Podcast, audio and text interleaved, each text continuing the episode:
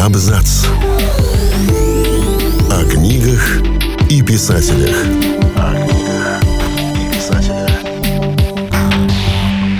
Всем привет, я Олег Булдаков, и сегодня я расскажу вам о книгах, которые перевернули жизнь знаменитых и успешных людей. За каждым талантливым человеком всегда стоит книга, которая как-то на него повлияла и подтолкнула к кардинальным переменам. Знаменитости, гении технологий и лидеры мнений тому подтверждение.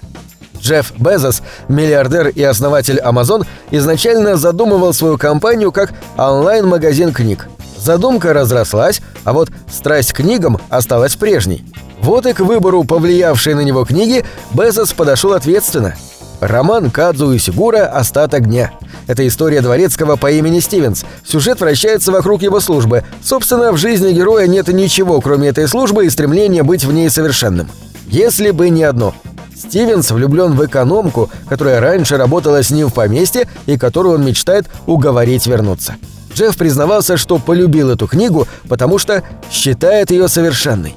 Когда его спросили, видит ли он какие-либо параллели между своей работой с Amazon и этой книгой, он сказал: «То, что мы делаем здесь, необычно, но нигде в той же лиге невозможно».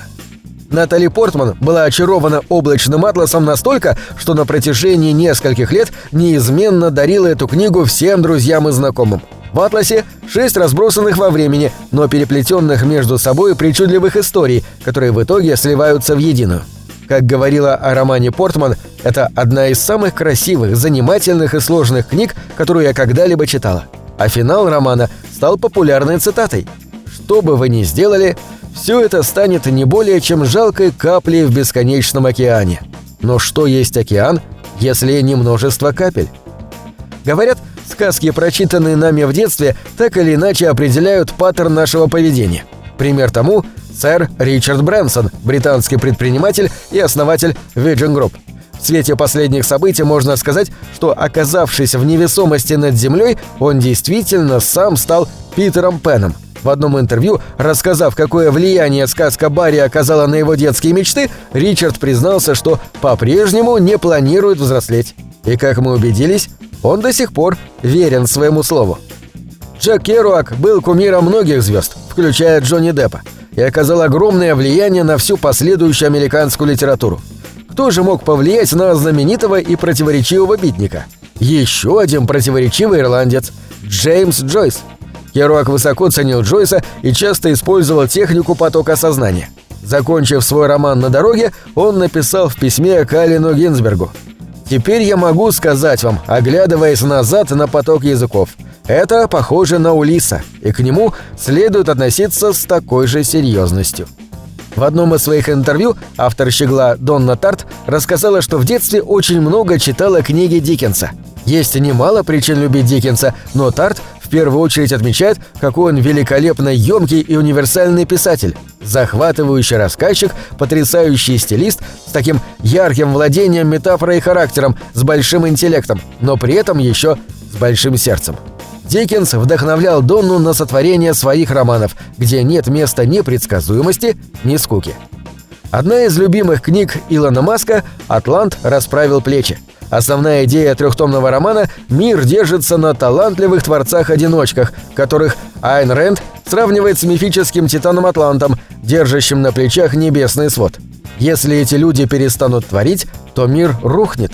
Именно это и происходит в романе, когда творцы Атланты, главные двигатели экономики, проигрывают правительству, которое прикрывается идеями всеобщего блага.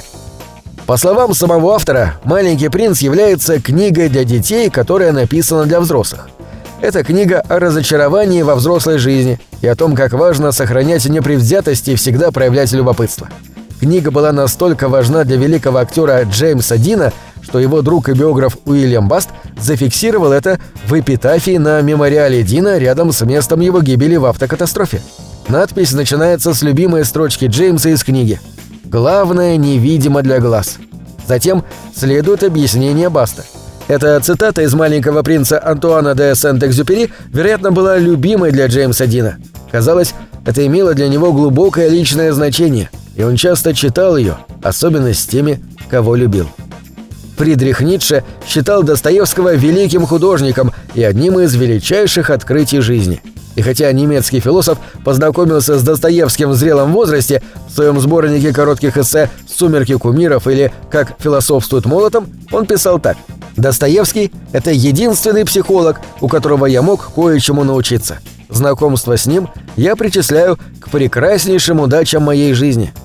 Вы наверняка знакомы с одной из самых знаменитых повестей Стивена Кинга «Рита Хейворт и спасение из Шоушенка». При этом сюжет был позаимствован из рассказа Льва Толстого «Бог правду видит, да не скоро скажет». Рэй Брэдбери прочитал «Гроздья гнева» Стейнбека в 19 лет, а потом утверждал, что роман стал частью моей жизни и моей души. Впоследствии в «Марсианских хрониках» проскальзывают реальные связи между этими якобы очень разными писателями. Вот как объяснял сам Брэдбери. В «Гроздья гнева» каждая вторая глава — это описание, метафора, прозаическая поэзия, а не сюжет. Я подсознательно позаимствовал эту структуру у Стейнбека, когда писал «Марсианские хроники». На этом все. Читайте хорошие книги.